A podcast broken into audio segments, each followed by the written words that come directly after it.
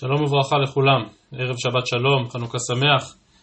אה, פתחנו אתמול בהקדשת אה, דברי התורה לזכרו של אה, אלישע לוינשטרן, השם ייקום דמו, ולצערנו גם היום אנחנו צריכים לפתוח בהקדשה דומה לזכרו של שי פיזם, השם ייקום דמו, שנפל גם הוא בלחימה ברצועת עזה. ושוב, מבני החבורה, מתלמידי הישיבה, אבא צעיר, בעל צעיר, אדם שעסק בלימוד, בתורה, בחינוך, בישיבת הר עציון לצעירים, והלב כואב, והלב כואב, וממש אה, קשה להמשיך הלאה אה, במובנים האישיים והלאומיים, אבל אנחנו מתאמצים ומשתדלים בכל כוחנו אה, לנסות להמשיך וללמוד ולמצוא ממש כמה דקות של לימוד ושמחה של תורה בתוך כל המציאות הכל כך כל כך מורכבת שאנחנו בתוכה. ומקווים ומתפללים שיהיו הנופלים הקדושים מליצי יושר על משפחותיהם, על עם ישראל כולו, ושאנחנו ננצח ושידנו תהיה על העליונה ושהאור בוודאי יתגבר על החושך. אנחנו בגמרא בדף מ"ב, אנחנו ממשיכים לעסוק בעניין ובעל השור נקי, שאמור בשור תם. מכאן למדו ש...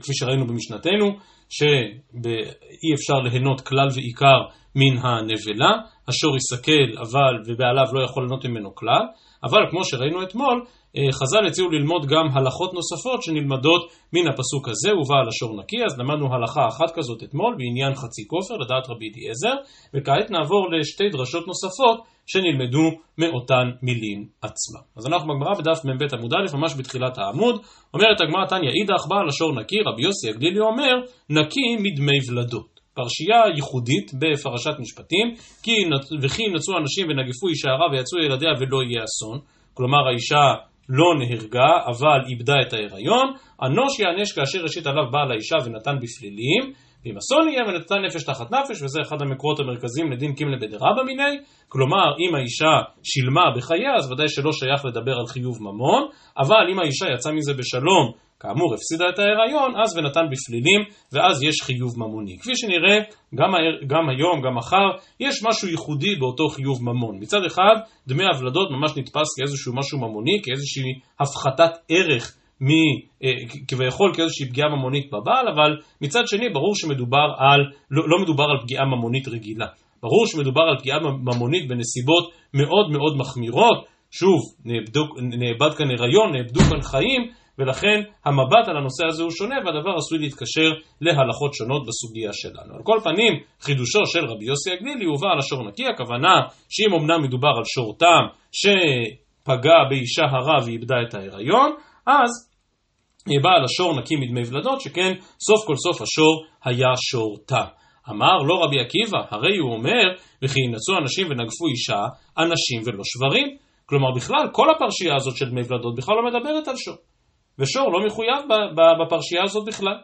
אומרת הגמרא, שפיר כאמר רבי עקיבא. הרי לכאורה באמת כך יש לדייק שכל הדין הזה של דמי ולדות הוא דין ייחודי באדם, ולא דין בפגיעה של שור, וזה לא משנה שור תם, שור מועט, שדווקא בשור תם בעל השור נקי, זה לא קשור.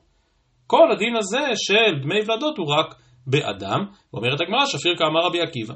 אמר רב אולה ברדר רב אידי אי צריך. סלגא דעתך אמינא אנשים ולא שברים הדומים לאנשים. מה זאת אומרת שברים הדומים לאנשים? מה אנשים מועדים? אף שברים מועדים. כלומר, כמו שאדם הוא מועד להזיק, ככה גם שור מועד להזיק ועליו נאמר אנשים ולא שברים. דהיינו שאדם חייב בדמי ולדות ואילו שור לא. התם, אבל אם מדובר על שור תם שהוא לא דומה לאדם כי אין כוונתו להזיק, כי הוא עדיין לא, הוא, הוא, הוא, סליחה, כוונתו להזיק אבל הוא עדיין לא מועד, אז אולי באמת תם מחייב בדמי ולדות. ולכן צריך היה, כתב רחמנה, בעל השור נקי דפטור, לכן צריך היה רבי יוסי הגלילי לחדש את ההלכה הזו. אומרת הגמרא, אמר רבא, יציבה בערה וגיורא בשמי שמיא, באמת אתה מעלה הווה אמינא כזאת? ששור מועד פטור מדמי ולדות, ושור תם חייב בדמי ולדות כי הוא לא דומה לאדם, ולכן צריך פסוק שילמד שהוא פטור? יציבה, הכוונה תושב הקבע בערה, ואילו הגיורא בשמי שמיא? זה היפוך היוצרות.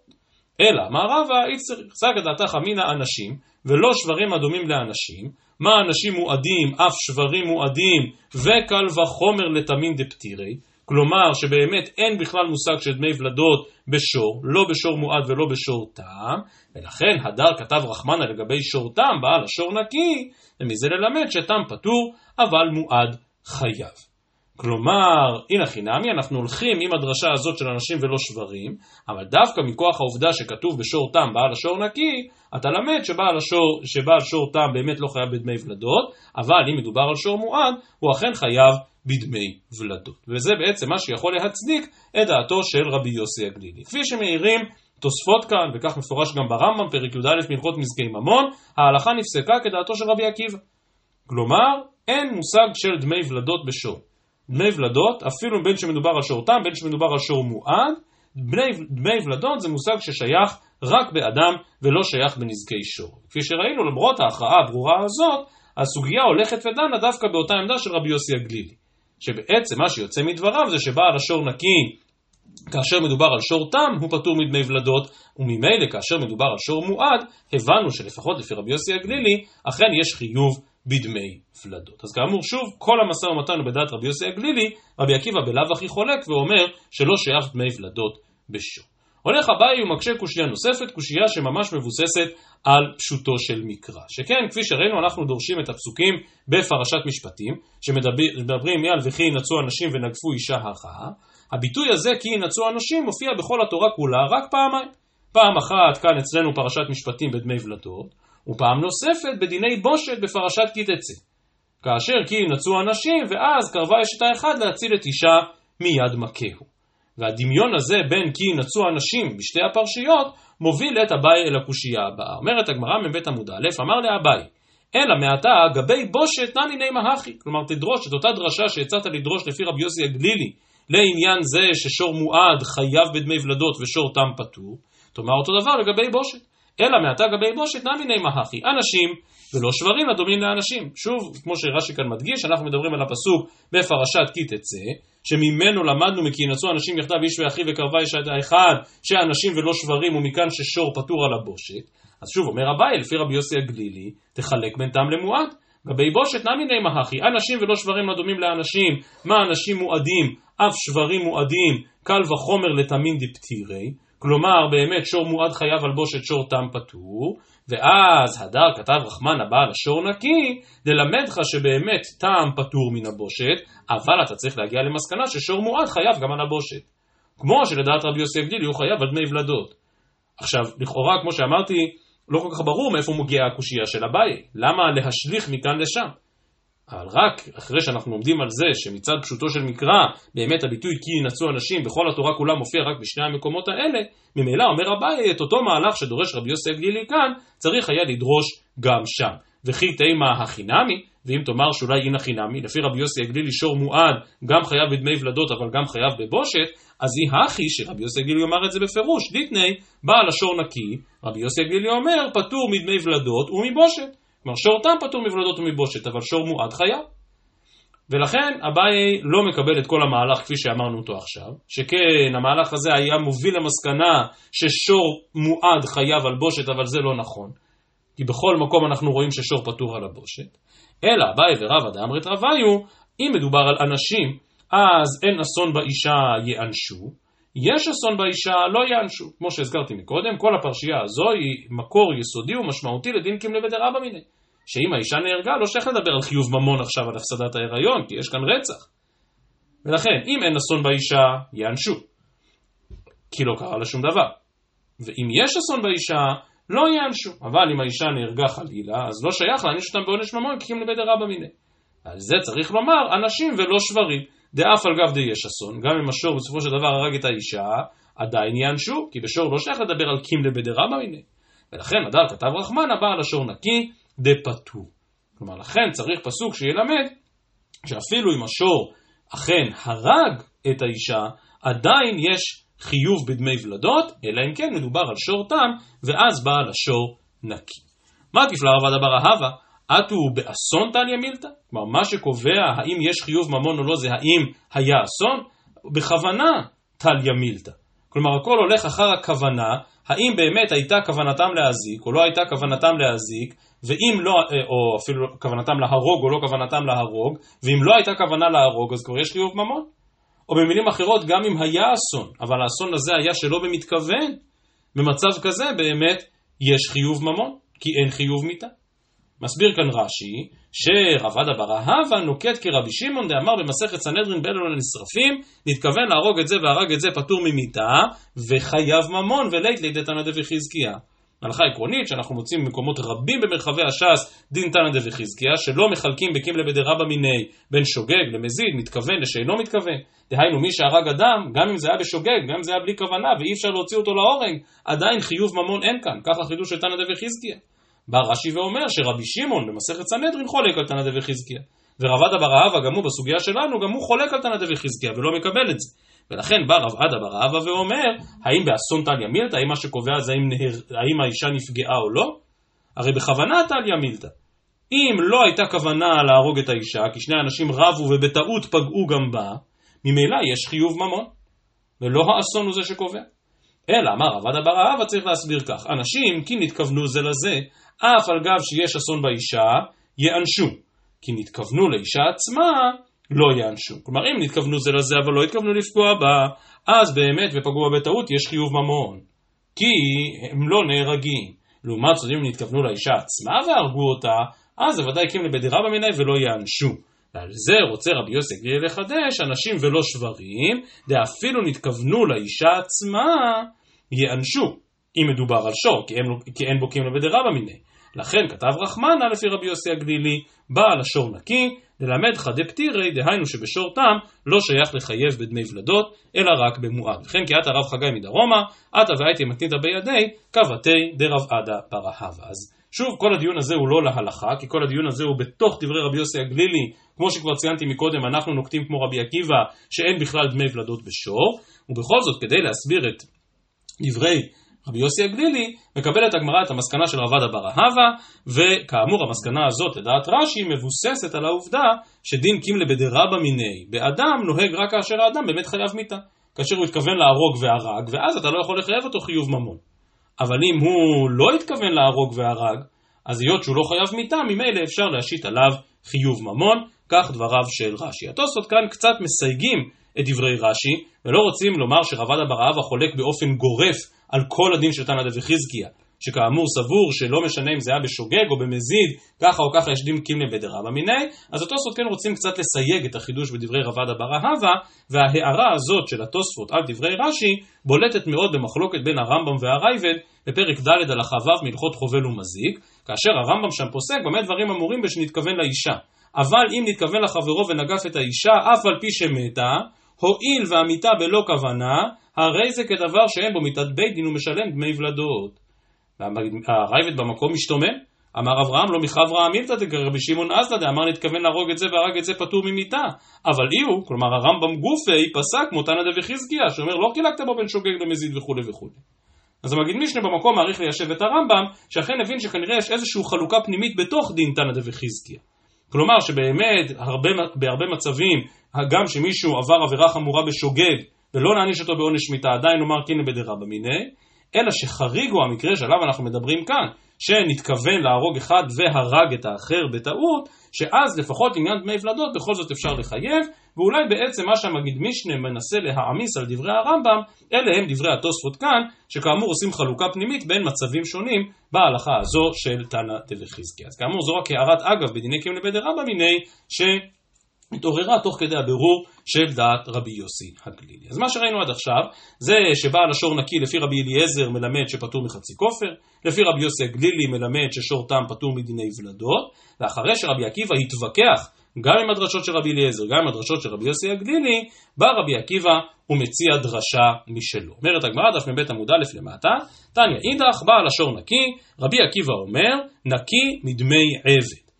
כלומר החידוש הוא שאם שור תם נגח עבד, הוא לא צריך לשלם את הקנס הקצוב בתורה, כסף 30 שקלים ייתן לאדוניו. שואלת הגמרא, דף מ"ב עמוד ב', רגע רגע, אחרי שרבי עקיבא כל כך הקשה על רבי אליעזר ורבי יוסי הגלילי, ונעימה רבי עקיבא לנפשי, שיקשה רבי עקיבא על שיטתו שלו עצמו, והלא עצמו, כלומר שור תם, אין משתלם אלא מגופו, אביהו לבית דין וישלם לך.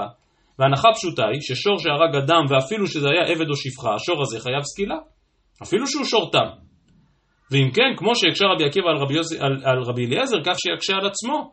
מה בכלל ההווה אמינא לומר ששור תם שנגח עבד יצטרך לשלם איזשהו קנס? הרי שור תם שנגח עבד חייב סקילה.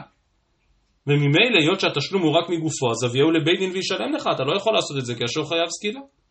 זו אותה קושייה שרבי עקיבא הקשה על רבי אליעזר. איך בכלל אתה רוצה לחייב חצי כופר בשור תם, הרי שור תם שהרג חייב סקילה והתשלום הוא רק מגופו, אז אחרי שיסקלו לא יהיה לך מאיפה לגבות. אומרת הגמרא, אמר רב שמואל בר רב יצחק, כשקדם בעליו ושחטו. כלומר, בא בעל השור ושחט אותו שחיטה כשרה עוד לפני שסקלו אותו. מה עוד אתימה לשתלם מיני? כלומר, במצב כזה לפחות אפשר לגבות את הפגיעה בעבד מבשר השור. כמה שמלן הואילו בר קטלה הוא, אף על גב דשחטי לא לשתלם מיני. וזה בעצם ההלכה שבה פתחנו את הסוגיה. שבשור תם שהרג אדם, אסור בהנאה במידה כזאת שאפילו אם קדם מושחתו, עדיין אסור ליהנות ממנו. וזו בעצם עצם עומק תפיסת בעל השור נקי, שלבעליו אין הנאה ממנו כלל. ולכן כאמור הגמרא מקשה, ולכן כאמור רבי עקיבא מחדש, מה עוד התאמה לשתה למיני? אולי סוף כל סוף אם קנה בעליו ושחתו, אז אפשר לשלם ממנו איזשהו תשלום לבעל העבד. כמה שמלן שהואילו בר קטלה הוא, הואיל ודינו של השור הזה היה בסקילה, אף על גב דשחטי, אף על פי שקדם ושחט אותו, לא לשתלם מיני, כך יסביר רבי עקיבא. אומרת הגמרא, אי הכי לרבי אליעזר נמי כשקדם ושחטו. הרי אתמול פלפלנו בדבריו של רבי אליעזר, אז איך רבי אליעזר בכל זאת רצה לחייב חצי כופר? הרי יביאו לבית דין וישלם לך והתשלום הוא רק מגופו. ודיברנו על מצבים שבהם לא הורגים את השור כי נתכוון לזה וכולי, נתכוון לזה והרג את זה. הנה, אז יש לנו אוקימתא יותר פשוטה, כשקדם ושחטו.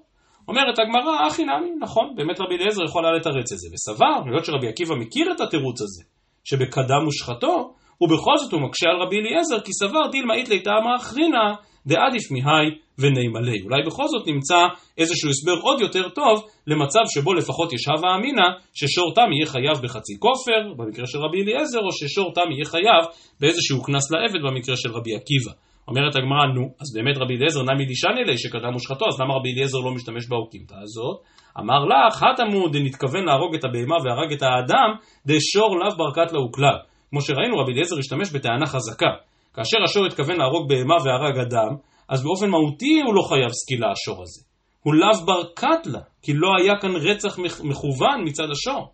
ולכן סגא דעתך אמינא שניחייב, שלפחות במקרה כזה יתחייב חצי כופר.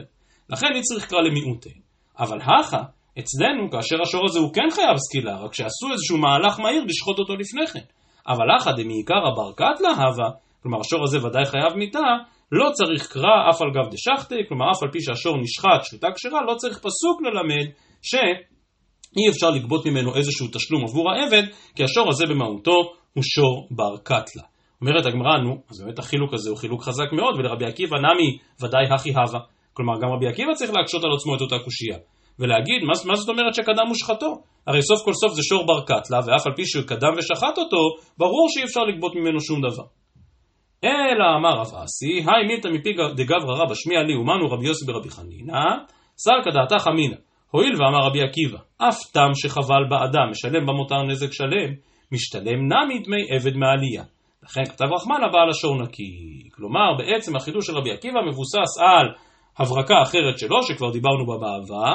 רבי עקיבא סבור שהיות שבתורה מדובר רק על מצב שבו שור הזיק לשור אחר, או שור הרג אדם, התורה לא אומרת מה הדין כאשר השור מזיק בן אדם.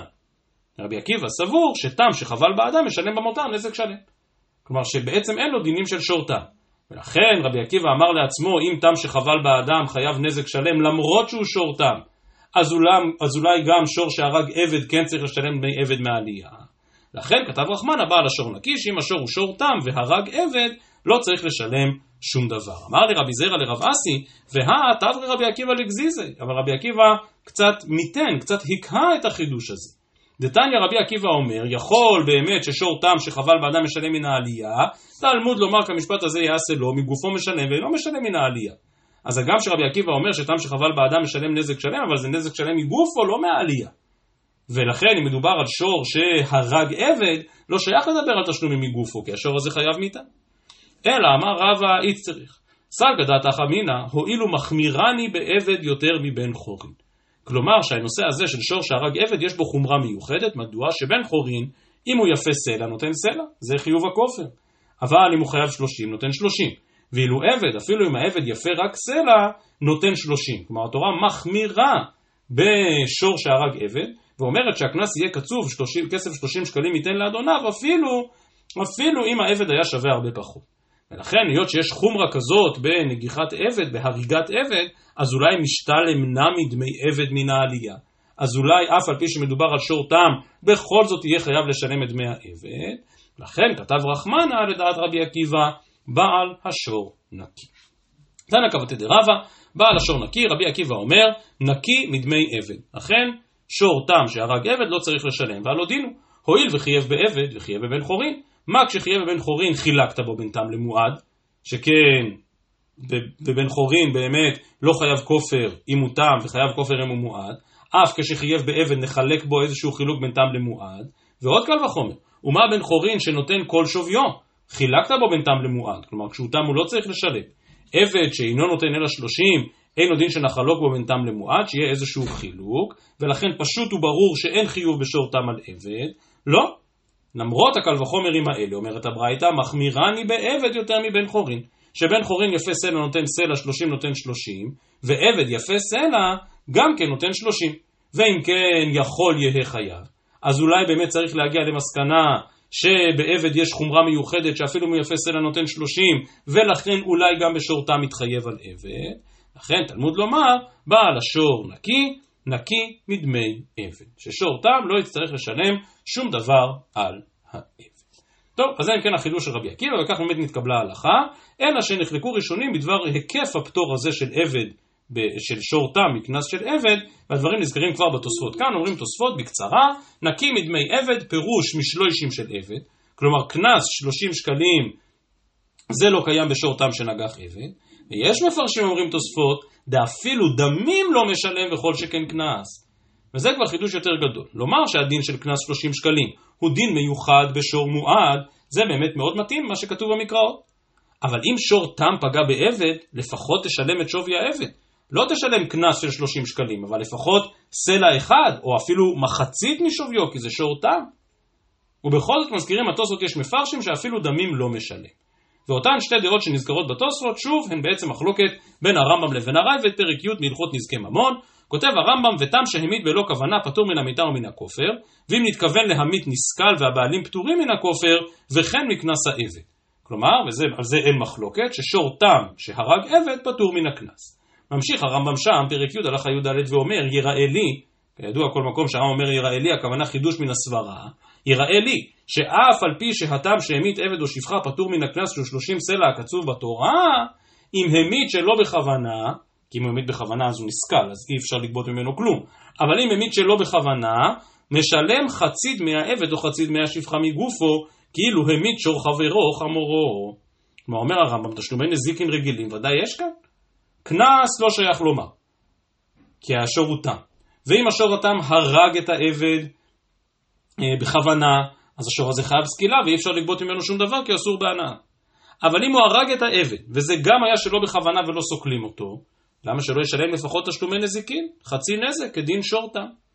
כך דעתו של הרמב"ם, כמו הדעה הראשונה כאן בתוספות. אומר הרייבד במקום, אמר אברהם, הסברה הזו, שוב הרייבד מבין שהרמב"ם אומר כאן את דבריו מסברה ולא ממקור, אמר אברהם, הסברה הזו אינה מחוברת. שהרי על פי עצמו דאמר רבא דלא משלם כופר בבן חורין, אפילו אחי משלם דמים.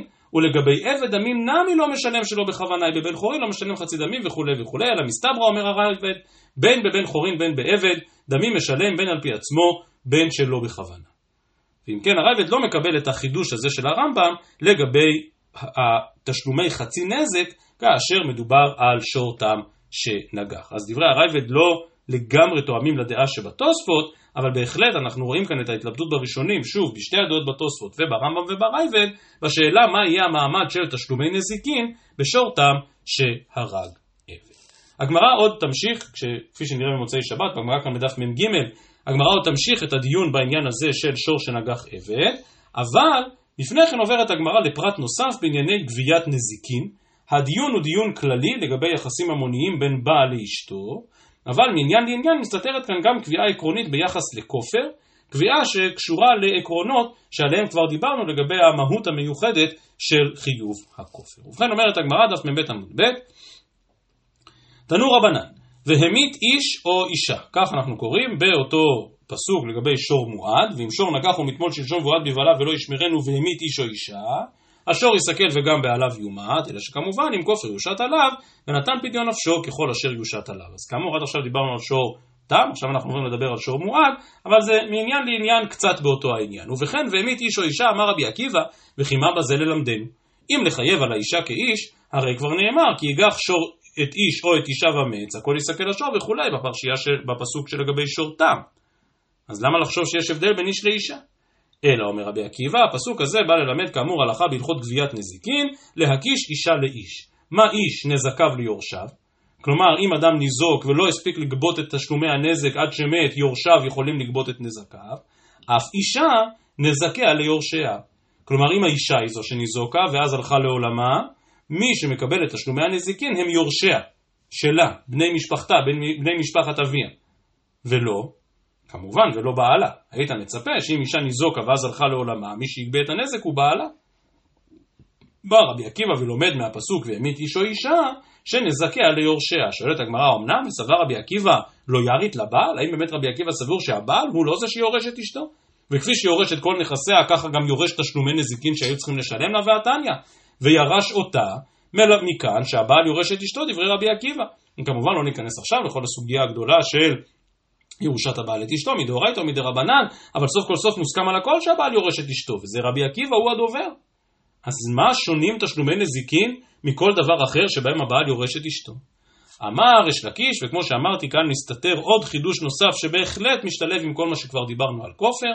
אמר אש לקיש לא אמר, כלומר לא אמר רבי עקיבא, אלא בכופר, הואיל ואין משתלם אלא לאחר מיתה, הווה לראוי ואין הבעל נוטל בראוי כבמוחזק. הבעל אכן יורש את אשתו, אבל רק נכסים שהיו אצלה בשעת מותה.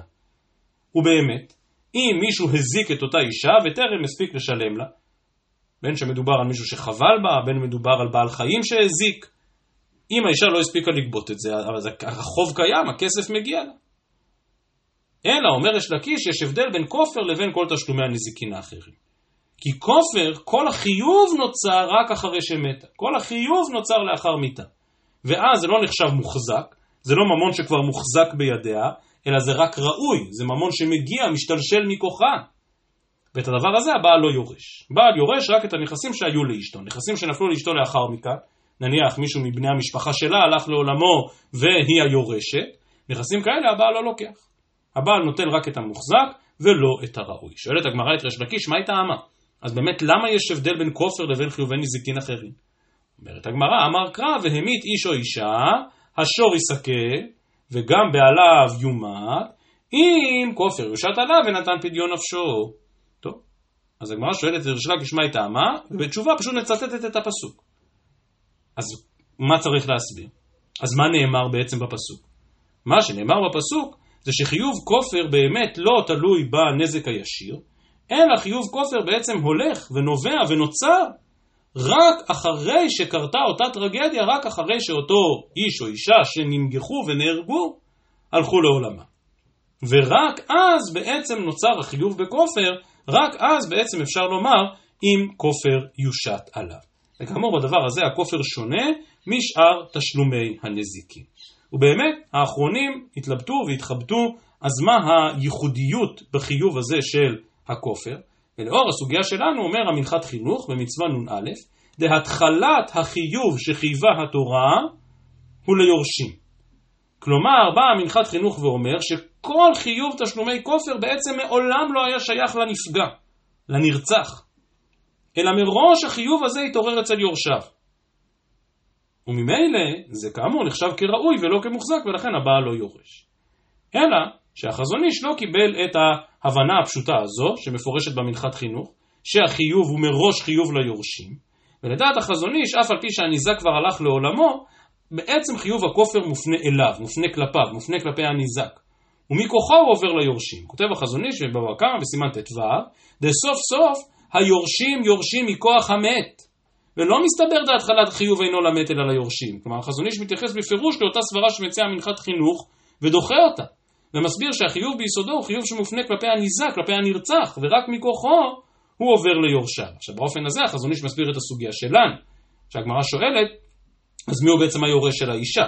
כלומר, לדעת החזון איש, משמעות הירושה זה שהממון שייך לנפטר, עובר לאדם אחר, ואז צריך להסביר מי מהקרובים יורש יותר. כאמור, המנחת חינוך משתלם אפילו עוד יותר יפה ממה שהגמרא כאן אומרת, כאשר המנחת חינוך מסביר, לא, לא, לא, זה לא עוד חיוב ממון שעכשיו אתה צריך לשאול לאן הוא יתגלגל, כי אז באמת יכול להיות שהוא היה מגיע לבעל, כי הבעל יורש את אשתו. אלא מדובר על חיוב מיוחד שמראש מגיע ליורשים. הנפקא מינה הפשוטה בין המנחת חינוך לבין החזון איש, זה מה קורה אם אדם נהרג, נרצח על ידי שור, והניח אחריו, אותו ניזוק, אותו נרצח, הניח אחריו בעלי חובות. אז לפי החזון איש, וזה באמת מפורש בדבריו שם, שמאחר והתשלומים בעצם מופנים אל הניזק, הרי שבעל חוב יכול לגבות אותם, עוד לפני היורשים. כלומר, יבוא בעל השור המועד וישלם כופר, והכופר הזה ילך אוטומטית לבעלי חובות. עכשיו, המנחת חינוך חולק על זה לעדיה. המנחת חינוך אומר שבגלל שהתשלומים מופנים מלכתחילה אל היורשים, אל הקרובים, ולא אל הניזק עצמו, ממילא בעל חוב לא יכול לגבות מהם. עכשיו, ככל שבאמת נלך עם התפיסה הזאת של המנחת חינוך, ממילא נצטרך לחזור לסוגיה שהרחבנו בה בדף מ', הסוגיה של כופרה ממונה וכופרה כפרה, דברי החזון איש מאוד מתאימים לאיזושהי תפיסה של כופרה ממונה. כלומר שבעצם מדובר על חיוב ממון ככל חיובי הממון. ולכן הוא בעצם שייך לניזוק, לנרצח, במקרה שלנו לאישה, ומכוחה עובר למקום אחר. אלא שבכל זאת יש חידוש מיוחד שזה יהיה לקרובי האישה ולא אל הבעל. לפי המתחת חינוך, מאוד קל לקבל את תפיסת כופרה כפרה. ונאמר, בגלל שהתשלומים הללו לא תשלומי ממון, על מותו של אדם אי אפשר לכפר בממון. וכל התשלומים הללו הם בעצם דמי המזיק. כלומר, כמו שהבנו בהווה אמינא דמי המזיק. שכל העניין רק בא כדי לכפר עליו, ולכן הכפרה הזאת לא תלויה בניזק. לא כל כך מעניין אותי כרגע מי הניזק. הוא-הוא צריך לכפר על עצמו, וממילא נוצרת כאן מערכת יחסים בין בעל השור המזיק המועד לבין בני משפחתה של האישה שנהרגה, אבל זה לא חיוב כלפיה. כך בעצם מסביר המנחת חינוך. עכשיו כמובן התלות הזאת שהצעתי עכשיו היא לא מדויקת, כי כפי שראינו מסקנת הגמרא בדף מ' שלכולי עלמא כופרא כפרה, הסברה שכופרא ממונה לא נשארה למסקנה. ואף על פי כן, מצד התפיסה וההבנה, באמת תפיסת המנחת חינוך מחדדת ומבהירה יותר מה מיוחד בתשלומי כופר, וזה שהם נבדלים מתשלומי ממון רגילים. יפה. שואלת הגמרא, מבית עמוד ב' למטה, או בנזיקין לא אמר רבי עקיבא? האם בנזיקין סתם באמת יש לחלק בין כופר לבין נזיקין אחרים? והתניא, היכה את האישה ויצאו ילדיה, נותן נזק וצער לאישה. כמובן, כי היא זאת שקיבלה את המכה, היא זאת שסבלה מהכאבים. לעומת זאת, את דמי הוולדות, שדיברנו עליהם מקודם, הולכים לבעל. אין הבעל, אם הבעל כבר הלך לעולמו, אז כמובן נותן ליורשיו, כי זה חוב המוני כלפיו. אין האישה, אם האישה בינתיים הלכה לעולמה, מי יקבל את הנזק והצער? כמובן נותנת ליורשיה. הייתה שפחה ונשתחררה או גיורת, כלומר אם אותה אישה היא שפחה ונשתחררה או גיורת, כלומר שאין לה יורשים חוקיים, אז המזיק זכה. הוא לא צריך לשלם לאף אחד, כי הוא בעצם, זה כמו אה, גר שהלך לעולמו ואפשר לזכות בנכסיו. טוב, אז הנה אבל סוף כל סוף מפורש כאן, שאם האישה הלכה לעולמה, את דמי הנזק והצער נותנים ליורשיה שלה. למה לא לבעל? הרי הבעל יורש את אשתו. ואמר יש לקיש שכל הדין שמקב... ש... שאת התשלומים נותנים לקרובי האישה ולא לבעל זה רק דין מיוחד בכופר כמו שהסברנו. אבל אם ככה באמת צריך שנזק וצער יתנתנו לבעל שהוא זה שיורש את אשתו. אז למה הברייתא כאן אומרת שתשלומי הנזק והצער נותנים ליורשיה של האישה? עונה הגמרא דף מ"ג עמוד א' אמר רבא בגרושה וכן אמר רב נחמן בגרושה, היות שהאישה הזו אישה גרושה, ממילא הבעל כבר לא יורש את אשתו, את גרושתו, ולכן זה מגיע ליורשיה. אמרי, גרושה נמי תפלוג בדמי ולדות, אז אם היא גרושה, אז גם את דמי הוולדות צריך לחלק חצי חצי, הוולדות היו שייכים לשניהם, ושניהם הפסידו. אמר רב פאפא, כמו שאמרנו, החיוב בדמי ולדות הוא חיוב ייחודי וחריג, זה לא בדיוק חיוב ממון רגיל, ולכן חידשה התורה, התורה זיכתה דמי ולדות לבעל, אפילו בעליה בזנות. כלומר, אפילו ממש הם לא בעל ואישה, עדיין דמי הוולדות לעולם הולכים לבעל, מה היא טעמה? אמר קרא, כאשר ישית עליו בעל האישה. ולכן אף על פי שמדובר על אישה גרושה, דמי הוולדות במלואם הולכים לבעל, אבל תשלומי הנזק והצער הם באמת תשלומים שלה, וממילא מגיעים ליורשיה. שואלת הגמרא, ונוקמה לרבה כגון שגבו מעות, ולרב נחמן כגון שגבו קרקע. דאמר רבא, גבו קרקע יש לו, גבו מעות אין לו, ורב נחמן אמר, גבו מעות יש לו, גבו קרקע אין לו. כל הדיון בסוגיה התחיל מזה שהבעל יורש את אשתו רק במה שמוחזק בידיה ולא במה שראוי לבוא לה לאחר מכן. אומרת הגמרא, למה רבא ורב נחמן צריכים להגיע לאוקימתא של גרושה? הרי רבא ורב נחמן, שיטתם במסכת בבא בתרא, זה שיש הרבה דברים שנחשבים מוחזק ולא ראוי. לפי רבא, כאשר גובים מעות, זה בגדר מוחזק, זה לא ראוי, כי את המעות האלה כבר אפשר היה לגבות עוד מחייו של אותו אדם שהלך לעולמו. רב נחמן אומר הפוך, רב נחמן אומר קרקע. ברגע שאוהבים קרקע, הקרקע הזאת בעצם הייתה מוחזקת בידי הבעל החוב, הייתה מוחזקת בידו מראש. אז לא ניכנס עכשיו לאריכות הדברים בסוגיית ראוי ומוחזק, זה לא עיקר הדיון שלנו, אבל סוף כל סוף אומרת הגמרא, שבאמת גם רבא וגם רב נחמן לשיטתם יכולים לעשות אוקימתא אחרת ולא צריך להגיע לאוקימתא של גרושה. אומרת הגמרא, אמרי, כל אותה סוגיה בבבא בתרא, שאתה אומר שרבא ורב נחמן מחדשים מה נחשב מוחזק, הנמילה לבני מערב ואליבא דרבנן, כי כאמרי הכא כדעת רבי. כלומר, יש שם מחלוקת עקרונית בסוגיה באמת מה נחשב ראוי ומה נחשב מוחזק, וכל הדיון הזה בין רבא לבין רב נחמן, כמובן הדיון הזה הוא בכלל בהלכות בכור, כי גם בכור נוטל פי שניים רק בראוי ולא במוחזק, כל הדיון הזה כאמור רק אליבא דבני מערבה, אבל רבי שם בסוגיה בבבא בתרא, שבאמת אומר שבכור נוטל פי שניים בשבח כי הוא ממש נחשב כמוחזק, אז ממילא לשיטתו לא שייכת החלוקה הזאת בין מעות לבין קרקע, ולכן רבא ורב נחמן פרשו כפי שפרשו. אז כאמור אני, השבת כבר מתקרבת ולכן אני מקצר בכל ענייני ראוי ומוחזק, ענייני בבא בתרא שעוד נגיע אליהם בשעתם, אבל רק חשוב לעמוד שוב על סיכומה של הסוגיה, כאשר רש"י כאן בדף מ"ג עמוד א' כותב בפירוש, ומי הוא בכופר אפילו רבי מודה דראוי הוא. כלומר גם רבי שמרחיב את ההגדרות של מה שנחשב מוחזק באותה סוגיה בבבא בתרא. אפילו לפי רבי, כופר לא נחשב כמוחזק, אלא רק כראוי, אומר רש"י, הואיל ואין בו שוב, שום חיוב מחיים, לא הווה כשבחא דממילא. שוב, כאשר ה... אה, כל חיוב הכופר, לא נוצר שום דבר מחיים.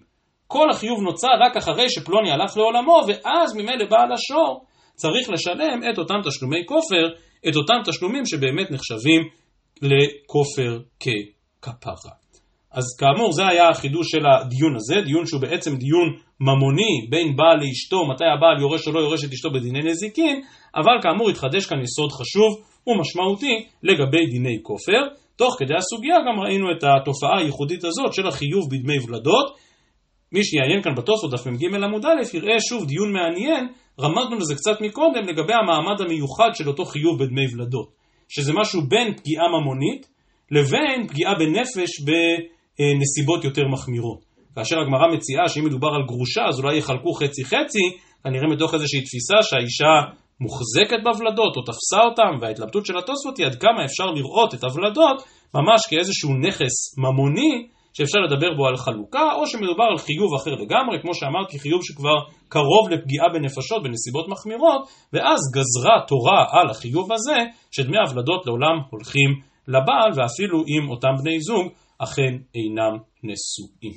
אז עד כאן להיום, שבת שלום ומבורך, בשורות טובות לנו ולכל עם ישראל.